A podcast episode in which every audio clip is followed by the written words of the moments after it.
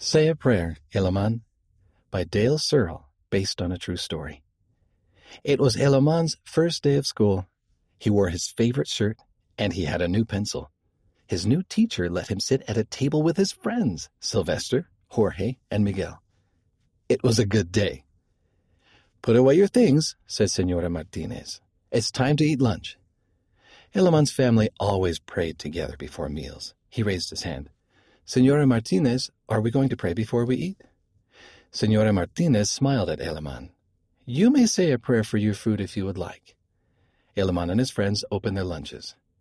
What is a prayer? asked Sylvester. It's talking to Heavenly Father, said Helamán. It's the way we thank him for our food. Can you say a prayer for all of us? asked Miguel. Helamán folded his arms. His three friends folded their arms too.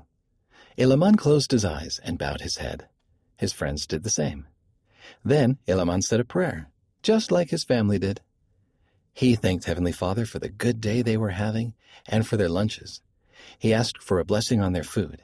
He ended in the name of Jesus Christ and said, Amen. Sylvester, Jorge, and Miguel looked up. You can say Amen too, said Helamán. His friends grinned and said, Amen. The next day at lunchtime, Sylvester said, Say a prayer, Helamán. Yeah, say a prayer, Helamán, said Miguel. Jorge nodded. So Helamán prayed again. This time, he said he was extra thankful that his mom had made him a ham and cheese sandwich, his favorite. He asked Heavenly Father to help them learn in class that day. Each day at school, Helamán's friend said, Say a prayer, Helamán. And each day, Helamán said a prayer. He prayed with his friends each day for a week. The next Monday at lunchtime, Miguel said, Today, I will pray. Helamán was surprised. He folded his arms, closed his eyes, bowed his head, and listened while Miguel prayed. Miguel began by saying, Dear Heavenly Father.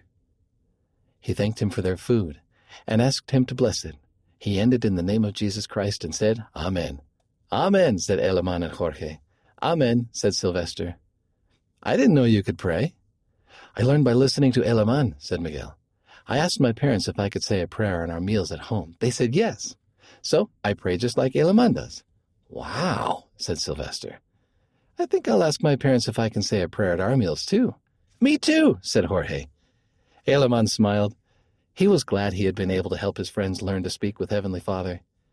He knew Heavenly Father loved him, and Heavenly Father loved his friends too. This story took place in Mexico. Read by Wes Nelson.